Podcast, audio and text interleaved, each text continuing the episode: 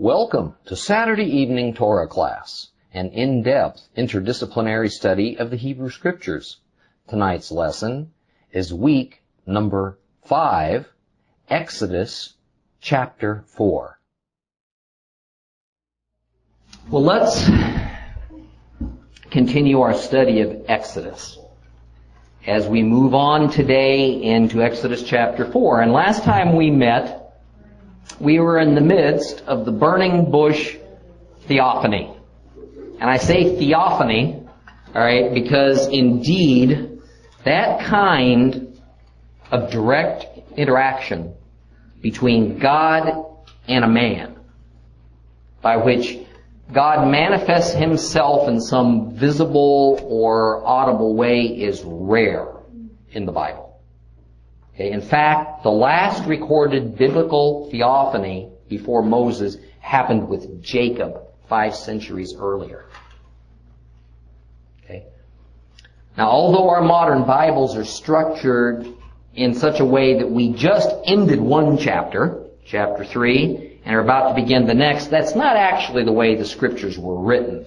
The first verse of chapter 4 is just a continuation of the last verse of chapter 3, and so we're still in the midst of the conversation between God and Moses in the land of Midian at the site of the burning bush.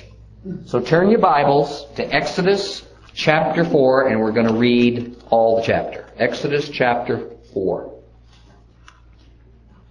Exodus chapter 4. Moshe replied, but I'm certain they won't believe me. And they won't listen to what I say because they'll say, Adonai didn't appear to you.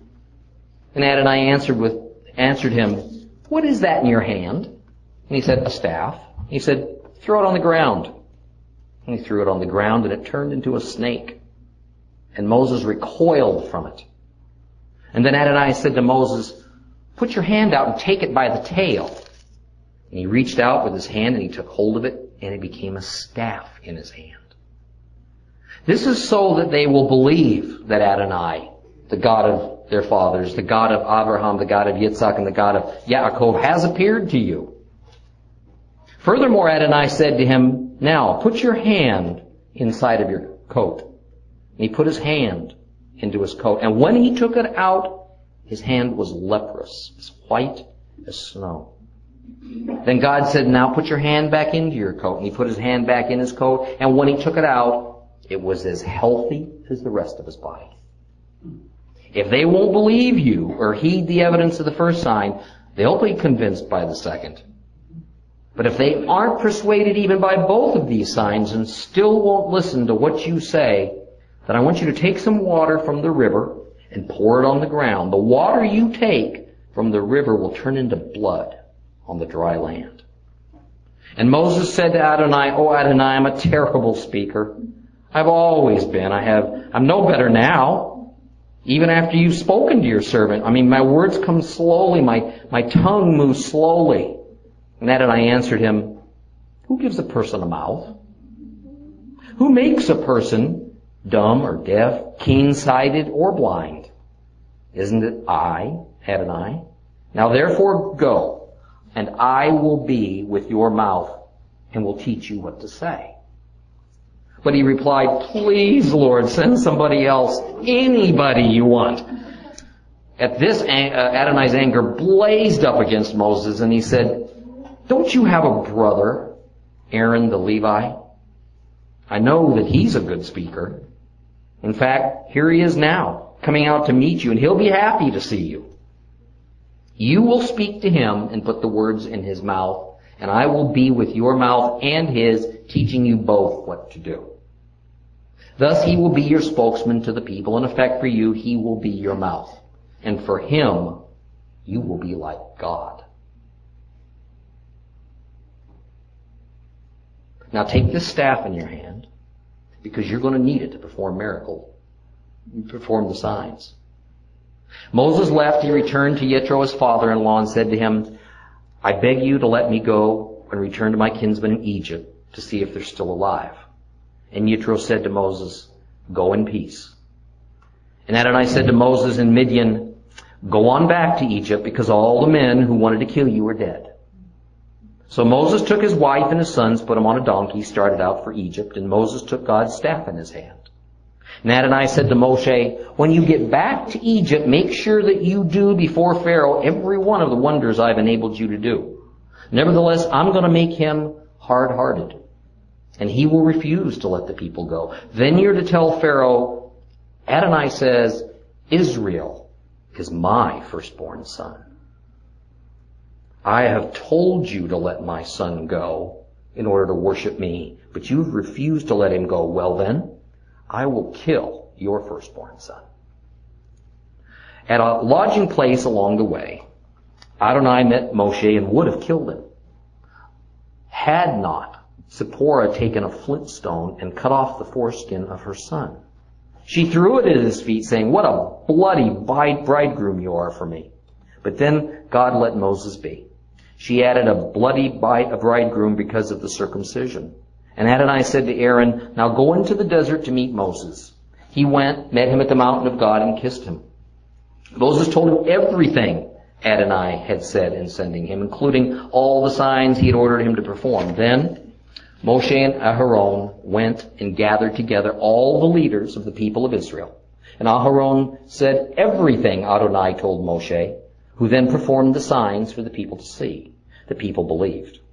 And when they heard that Adonai had remembered the people of Israel and seen how they were oppressed, they bowed their heads and they worshiped.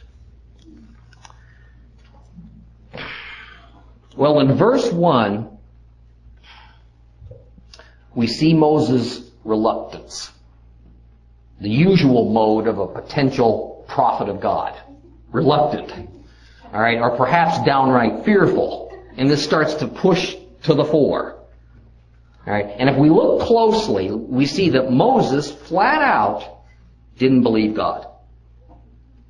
Okay, because in chapter 3, verse 18, God told Moses unequivocally that the elders and people would pay attention to Moses. Now Moses turns right around and says to God, in essence, no, they won't. So in his great mercy, God begins to give Moses the thing he needed a series of proofs. The Bible typically calls them signs, right, of God's ability to carry out whatever it is that He ordains.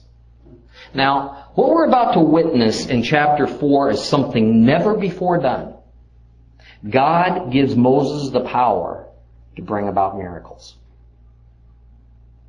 Okay, this ability to wield such extraordinary Heavenly power had not been given to any man before it was given to Moses at this moment in history.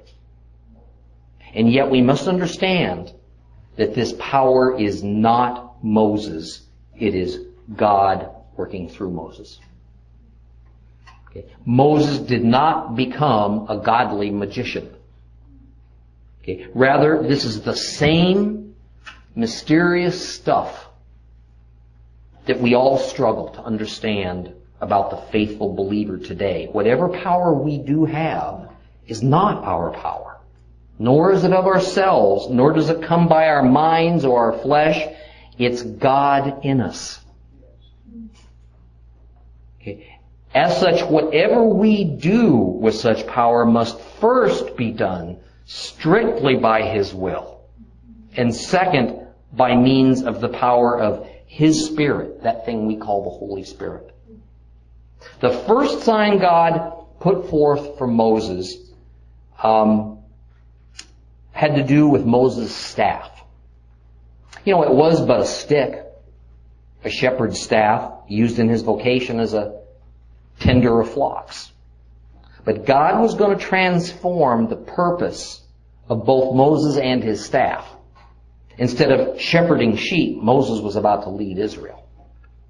Now, what are we to make of God turning Moses' staff from a piece of dead and dried up wood into a snake and then back again? Well, there have been many analogies and allegories put forth to explain this meeting and its meaning rather, and it's hard to know for sure which is right, which is on the right track, if any of them.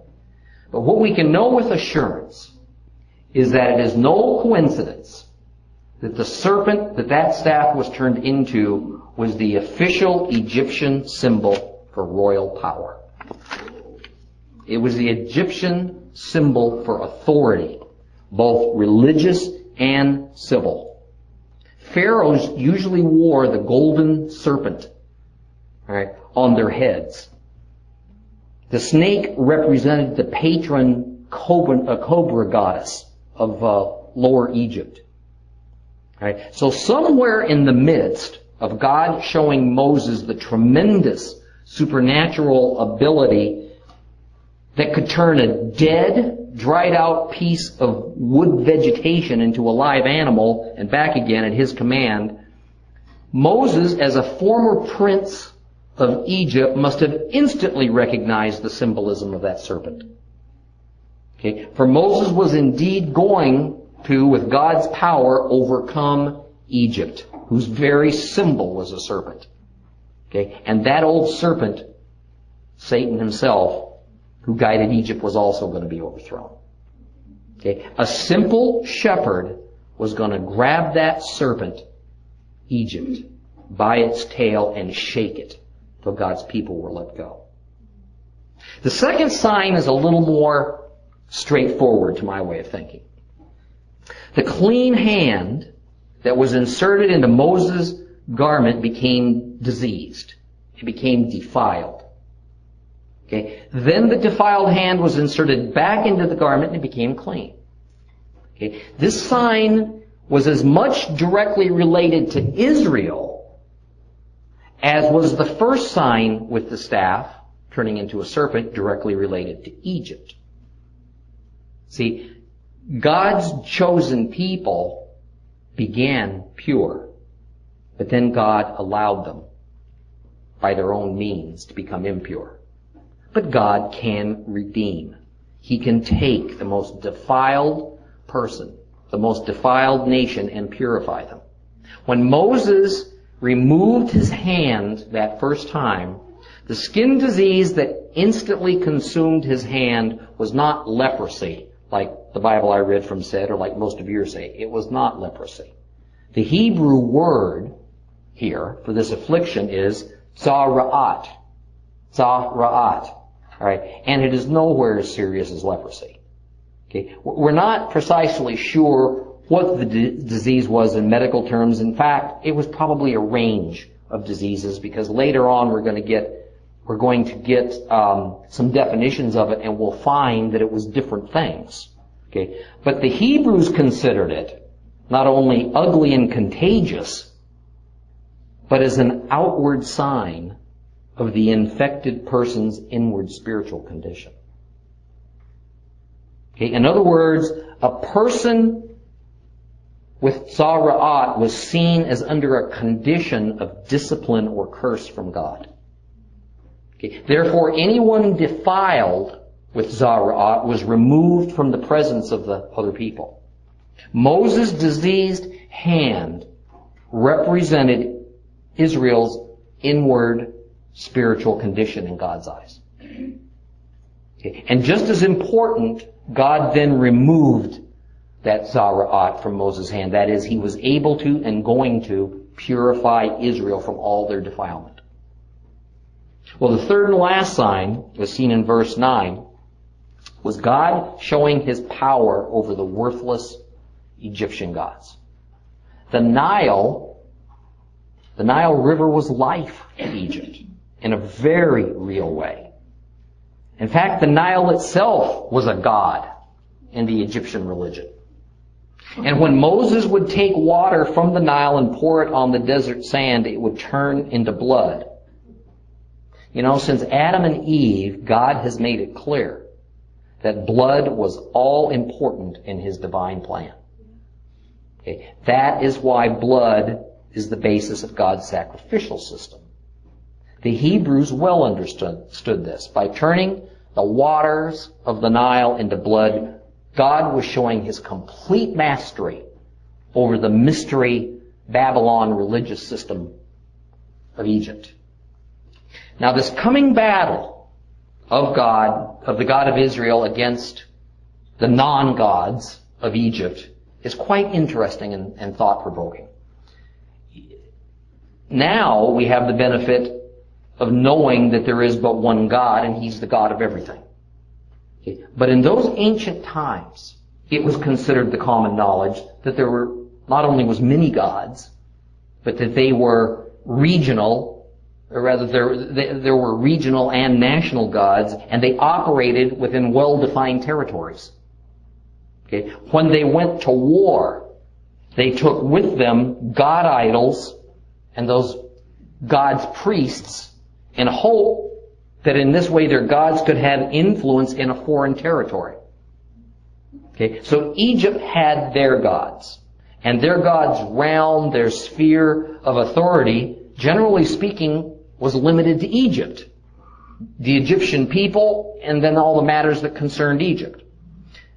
That was a principle of all the Mystery Babylon religions that existed then, and every society ever unearthed and studied from that era generally believed the same way. So for instance, up in Canaan, the various Canaanite cities and nations would each have their own set of gods that generally only dealt with that particular city and that city's people, their territory, all the issues involved.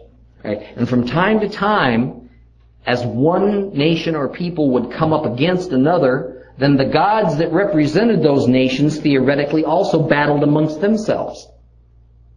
And it was believed that according to whichever nation won the battle, the gods of that nation were therefore more powerful and clever than the gods of the vanquished nation. Sometimes the defeated nation would naturally adopt the gods of the victorious nation because it was believed that those gods must be stronger than their own gods, so why not have the better gods? Right? Now this idea of multiple gods did not get immediately cleansed from the thinking of the Israelites.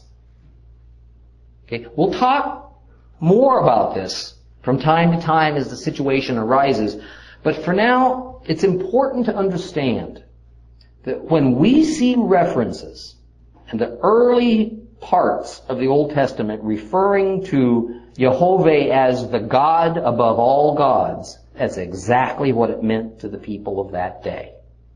To us, we just kind of take that biblical statement, God above all gods, and we turn it into a statement of grandeur.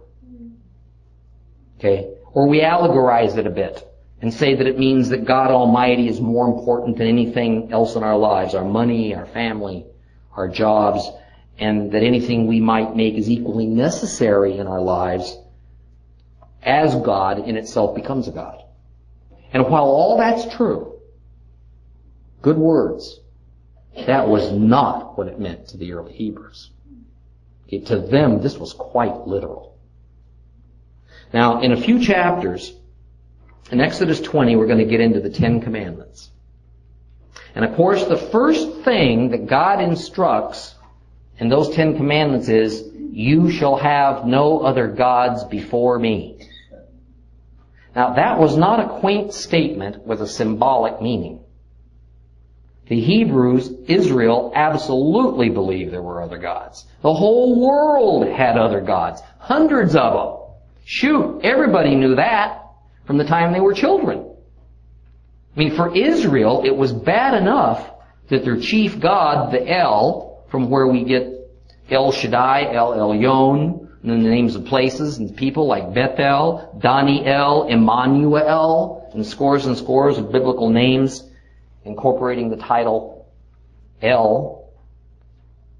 God didn't allow Israel any other gods because the sheer number of gods that a nation possessed indicated that nation's wealth and power.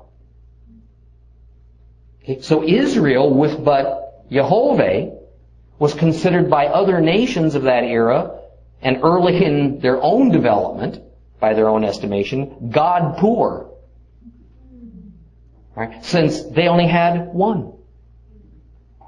Right? I mean, frankly, the idea that a people would have only one God was preposterous. Alright, so don't think Israel was even thrilled with all this. Alright, I mean, I tell you this so that you can put yourself into the minds of those ancient Israelites as well as the Egyptians in this upcoming battle between Moses and Pharaoh. And this so that you can understand the context of Exodus and the Torah as concerns the matter of identifying God and His attributes, very unique attributes. Also, so that we don't allegorize, because we don't need to. Alright? But that we understand that when the scriptural wording speaks in any way of God Almighty being above other gods, that is exactly what that writer thought and meant. Not because there were really other gods, but because the demons that often posed as deity to humans and the polluted and corrupted human thought that believed there were many gods had to be shown as what they are. False. Frauds. Deceivers. But before we kind of giggle at that whole notion and, and snicker and think how ignorant and primitive it was for the world and early Israel to think such absurd thoughts, you know, we need to remember that our personal walk with God is one that began right where we were when He found us. Mentally, physically, emotionally, spiritually. And we were a mess. Well, I was. We didn't get cleaned up and then accept Christ. We didn't believe upon Jesus and then even become instantly perfected. Okay. You know, we Americans are very fortunate that thousands of years of God working with mankind has allowed us to live in a society that at least doesn't practice multiple God worship so that we had that to overcome. It took a long time and a whole series of hard, hard lessons for Israel to fully comprehend even the most basic concept that there is but one God. Not just one God for Israel and other gods for other peoples. One universal God for everyone and everything. Okay. This went against all human nature. They saw God, any God, on purely nationalistic and cultural terms, and Moses saw it that way too. And his first meeting with God in that burning bush episode didn't change his thinking on the matter right away. It only changed his thinking sufficiently for Moses to be God's instrument in securing Israel's release from Egypt. And in verse 10, when it seems that Moses' arguments to God have all been answered, he throws out one last ditch effort to avoid this calling. And he says, I'm a man of no words. And oh yeah, one more thing. My words come slowly and my tongue moves slowly. Or most literally, what it says is, I am heavy of mouth and heavy of tongue. Now what the exact nature of Moses' speech difficulty isn't clear. Tradition is that he had forgotten how to speak Hebrew very well. Others think that perhaps he was concerned that he no longer spoke Egyptian very well. Then he was going to have to face the king of Egypt. Be that as it may, we see then that God shows some anger with Moses. And, and we need to take from this, you know, Moses really had very little idea who God was and what he was about and what his purposes were and just how omnipotent God is. And so God begins at the beginning. Okay? And he says to Moses this basic thing. Okay, Moses, who gave you that mouth? God knows way more about Moses' mouth than Moses ever will. Right? Even more, God says, He will be there with Moses and tell him what to say. This is interesting. At this time in history, the Holy Spirit had not yet dwelt with man. Right? That spiritual mystery of the Holy Spirit dwelling with men was 1400 years into the future. Okay? So what did it mean when God said, I will be there with you? How was God going to be there with Moses? In what form? Right? And just like you or I might wonder about how it was that God would be with us, so did Moses. Okay. Well, remember last week, back in Exodus 3, verse 14, God answered Moses' question about his personal name by saying, Ehyeh, Asher, Ehyeh, which is most typically translated, I am that I am. But equally as correct, and perhaps even more so, is I will be there, howsoever I will be there. In fact, that is much more literal than I am that I am.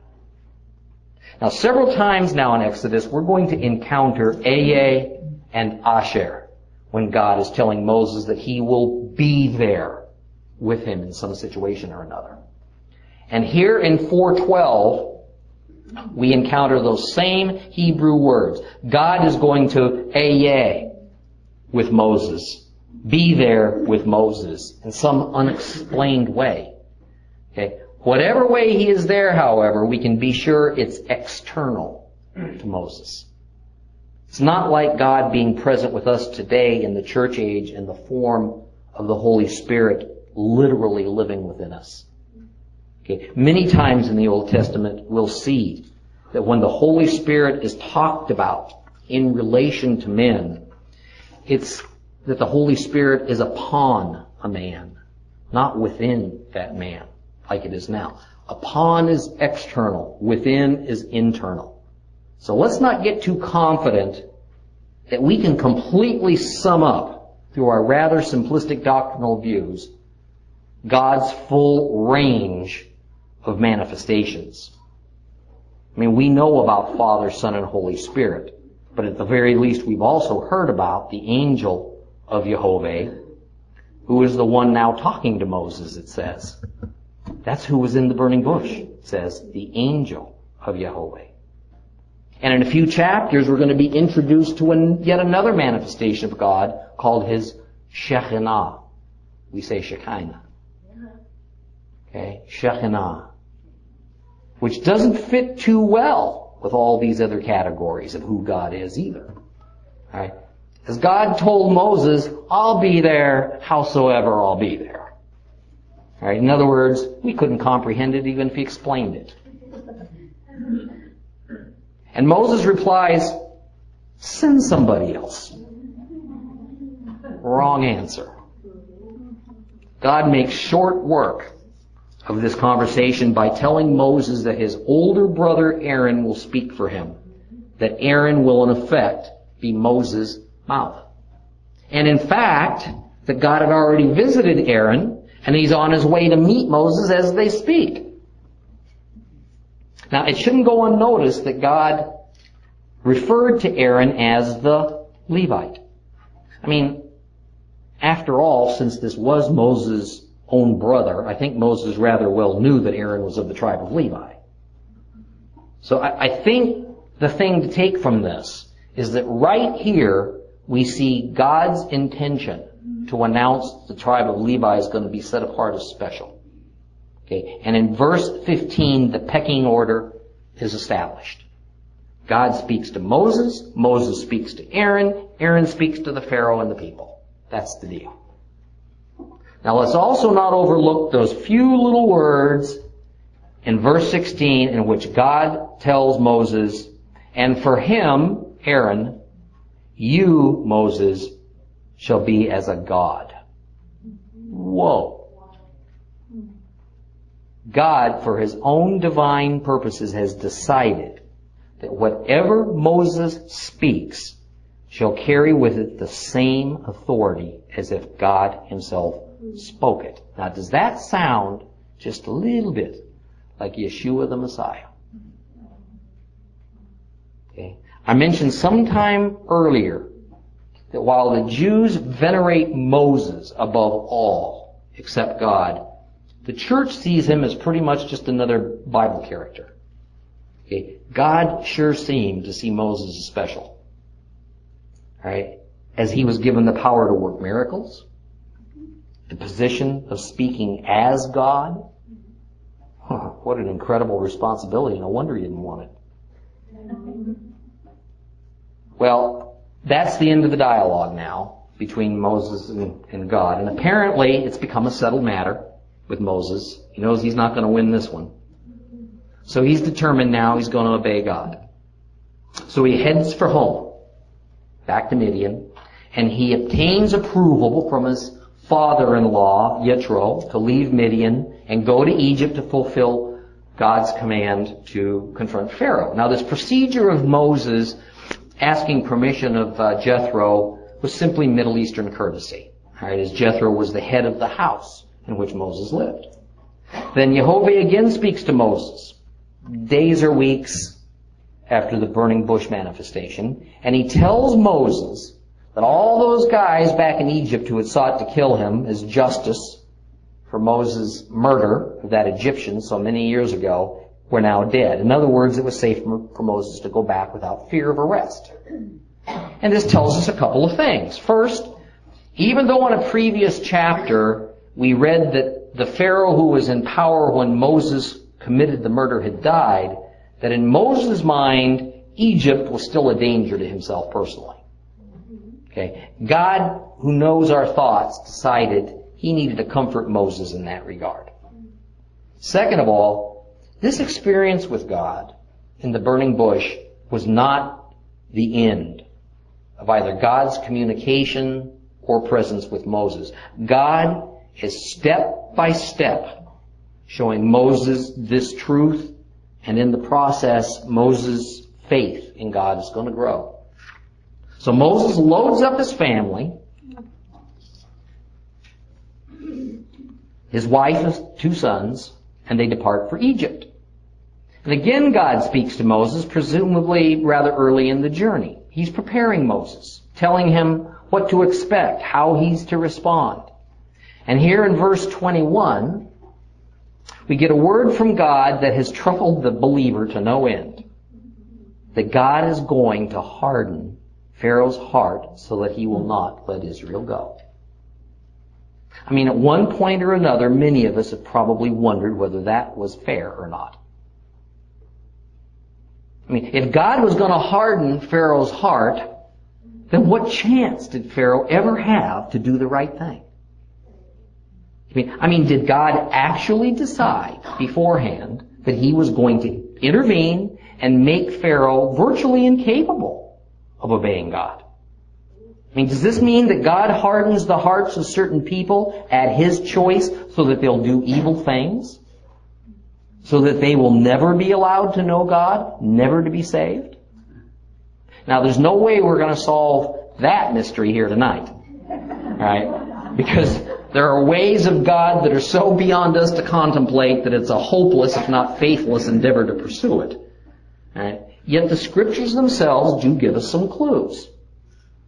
And the first time we hear of God declaring His own power in the hardening of Pharaoh's heart is right here in verse 21.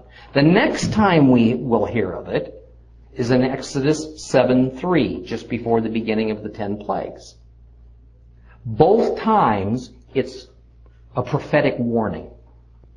Okay? That is, it's something that is a little bit future. And for whatever reason, God thinks Moses needs to know about it ahead of time. Apparently God wanted Moses to not be perplexed or discouraged when using the miracles, right, with his staff, failed to sway Pharaoh. And then later, during the first nine of the plagues, Pharaoh still didn't fully give in. God was going to use this rebellious Pharaoh for his own purposes much of which involved showing both Israel and Egypt the worthlessness of those Egyptian gods and Yahweh's own limitless power. Now, if we dissect this deliverance narrative, we're going to notice that 20 times, exactly 20 times, the word harden is used to describe the condition of Pharaoh's heart. And it's no coincidence that 10 times it refers to God being the author of that hardening. And the other 10 is Pharaoh himself hardening his own heart. Now, as I prayed and studied about this, it occurred to me that I could not possibly explain the divine reasoning for why this interaction with Pharaoh went the way it did. For one reason, I don't have the words, and the other is I don't know. But we can draw some practical lessons from this to apply to our lives. First of all, God will not always strive with man. Hear that. God will not always strive with man. There comes a time when we have hardened our own hearts sufficiently that our paths are locked in and our destruction at the time of judgment is assured. That was Pharaoh's situation. Second, it appears that for the already rebellious man, which Pharaoh was, God will sometimes intervene and do a further hardening himself upon that rebellious heart. At times, it's to use that rebellious individual who God pre-knows determined to die resisting God's will and mercy for a purpose that will showcase God's glory and achieve a goal that furthers God's kingdom. At other times, a temporary hardening at God's hand might occur to actually bring that person to a point of repentance. I mean, as most of us have learned the hard way, change usually only occurs within us when the pain of our condition is finally so great, all right, that we become truly open to listening to God. So it may be that God will actually harden a man's heart for a time. So, for that man's own eventual good. So well does God know us that He knows that point of pain and discomfort, if there is such a point for us, that we'll finally submit to God and be saved from eternal destruction. And third, it's that our continuing rebelliousness that contributes to our hearts hardening. You know, it's, it's not God's will for any man to perish. We're told this on a number of places. But that doesn't mean that the vast majority of humans won't perish eternally. We know from the Bible that only what is described as a remnant is going to remain steadfast to the faith and thereby have our eternal lives preserved. So, step by tiny step, each time we dismiss God's admonition to us, each time we say not yet to His Lordship, our minds become increasingly resistant to God's Spirit. Until little by little, like that frog in the kettle, okay, almost unnoticed by us, our rejection of God's Spirit becomes complete. And for this, there is no remedy. And there's no hope, and there's no redemption. Like it says in Proverbs 29. He that hardens himself shall suddenly be destroyed, and for that there is no remedy. Well, Moses is now given further instructions on exactly what he's to say to Pharaoh. Clearly, Moses is to make it perfectly understood that he stands before Pharaoh not as a rebellious leader of Israel, but as a prophet for God. Okay. And God tells Moses to advise Pharaoh that Israel is so important to God that God views Israel as his own firstborn. And he wants his firstborn set free to serve him. Now this custom of firstborn Okay, varied a little bit from society to society in ancient times, but in general it had the same meaning. Okay, the firstborn, always speaking of a male firstborn, was considered a child of special significance. Pharaoh would most certainly have understood that that's what Moses was saying to him. All through Genesis, we've seen the place of honor that goes to the firstborn. But there is something else to take note of. Being labeled as the firstborn indicates that there is to be a secondborn, and perhaps a third, and a fourth, and a fifth, and more. In other words, the implication is that after the firstborn, others will follow. Remember that when Jacob passed over his firstborn son, Reuben, as the one who should have received the double portion blessing and the right to rule Israel upon Jacob's death, that the next in line was Simeon, who Jacob also passed over with an explanation. And then Levi, the third born, who was also passed over with an explanation until Jacob came to Judah, the fourth born, and gave to him the firstborn rights of tribal leadership. The order of birth, starting with the firstborn, was critical. So who was to be the secondborn? Who would sometime later become the new members to the family of God? It's what we now call the church. But in more detailed terms, it's really a way of referring to Gentiles. So in verse 23, when Jehovah goes on to say, Pharaoh, to Pharaoh, but you have refused to send him, meaning the firstborn of God, which is Israel, when you ref- refused to send him free, so then I will kill your firstborn. Understand that we have two things running together here. That is, Moses is to first explain that Israel is the firstborn of God, and only after Pharaoh refuses at some point, Moses is to threaten him with the death of Pharaoh's own firstborn, the heir to the throne of Egypt. Well, the journey from Midian to Egypt begins, and we immediately encounter this strange story. Alright, in verses 24 to 26. Here we see Moses' wife, Zipporah, in a rather nasty mood. But just before that, we find that God apparently is none too pleased either. Now, until fairly recently, I took this meaning to be that God was threatening Moses. But why would God threaten to kill the man he's just appointed to be his mediator before Moses even got to first base in his assignment? Bottom line, I don't think the threat was aimed at Moses. It was aimed at his son. Apparently Moses' son, he had two sons at this time, and most scholars feel this thing here concerned the second. This son hadn't been circumcised yet. And the tradition of the early Israelite sages is that Moses knew full well he was supposed to circumcise his son, but Zipporah wouldn't let him do it. It was the man's, the father's duty to perform the circumcision of his own son. Even more, how could the great mediator, Moses, not follow God's instructions to circumcise his own sons? I mean, anyway, we see that Moses was anything but a strong man.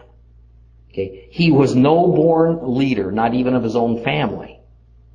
So how in the world was God going to use him to lead three million stiff-necked Israelites out of bondage. More evidence that it's never by our might, but by the Lord's that all things are accomplished for good. What was, or who was, Zipporah mad at? What put her in this bad mood? Okay. Moses. Because he had chosen this God that demanded such a thing as circumcision. See, that was the thinking in those days. Because men weren't chosen by gods, gods were picked. Sometimes they were dumped. Okay? They were dumped in favor of other gods. by men. Don't like your gods? Get a whole new batch. See, here we have a good lesson that ancient man, perverted by that mystery Babylon religious system, thought he was in control when it came to choosing whom and what to worship. Now we're not going to dwell on this next point, but neither do I want you to miss it. There is an organic connection between circumcision and the Passover. And between circumcision and Passover and the death of Christ. In every case, those three cases, something has to die. There is an element of separation from God and blood central to the entire event. Okay. So, with that in mind, let me point out a strange use of a Hebrew word in verse 25 that always had the rabbis scratching their heads. Yet I think it's because it has messianic overtones. And it occurs where it says that Zipporah cut off her son's foreskin. Now first notice that it was Zipporah who did the circumcision. But more importantly, the Hebrew word that was used in this instance for cut off was karet. K-A-R-E-T, karet. Now we've discussed this important Hebrew word before because its meaning is that a person who is cut off is to be separated from God's people and also he's to be separated permanently from God. That's what karet means. When an action of simple cutting, okay, like cutting your finger, cutting a rope, cutting a piece of meat, alright, uh, is discussed in Torah, there are several standard Hebrew words employed, such as natah, gazit, batar, or milah. In fact, the act of circumcision is called a berit milah because it literally means to cut a covenant. Okay? And circumcision is part of required entry into the community of Hebrews. So why would that term, karet, be employed here? I mean, it's a seeming complete misuse of that term. When this is but referring to the rather usual action of cutting something. In this case, the cutting off of the foreskin. There's a wonderful and prophetic symbolism being employed here. The idea of removing the male foreskin is that a piece of flesh, part of the corrupted body, must be removed, separated, and die. In fact, the usual Hebrew procedure is that the foreskin must literally be buried in the ground because it's dead. Okay. When the New Testament speaks of dying to the flesh, term, term we've all heard, right? It's with the symbolism, catch this, of circumcision in mind. Dying to the flesh is with the symbolism of circumcision in mind. What dies of the flesh, in the case of circumcision, the male foreskin, in the case of Passover, was every person in Egypt who didn't bow to the will and offer of redemption of God. And in the case of Christ, what died was his physical body. Plus, all of these situations, there was an element of karet, cut off from God. Even Christ shouted out from the cross, My God, my God, why have you forsaken, why have you left me? There was a moment when Jesus, the man, in his flesh was karet, spiritually cut off from God. And time, as time goes on, we're going to discuss more this principle of karet. But that'll do it for now. One other thing. We see in a later chapter of Exodus, 18 to be specific, we're going to see Jethro bringing his daughter Zipporah and her two sons out to meet Moses on his return trip from Egypt. So one could speculate fairly easily, I think, that just as Moses was hardly of great character at this point of his life, Zipporah wasn't much of a helpmate either. Okay, Moses probably sent her home about halfway to Egypt. All right, either as a direct result of this circumcision episode, which I suspect, or something else. And verse 27 takes us back a few days or weeks to before Moses began his journey to Egypt. Like we were told earlier, Aaron, Moses' brother, was to play a key role in the coming showdown with Pharaoh. So God dispatched Aaron to Midian to meet uh, uh, to meet Moses, and interestingly, where they met was the mountain of God, Mount Sinai, Mount Horeb, in Midian, and there Aaron was filled in on the encounter Moses had with God in the burning bush at that very place and what their mission was to be.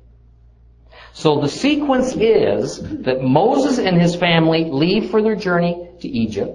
The journey takes them back towards the mountain of God.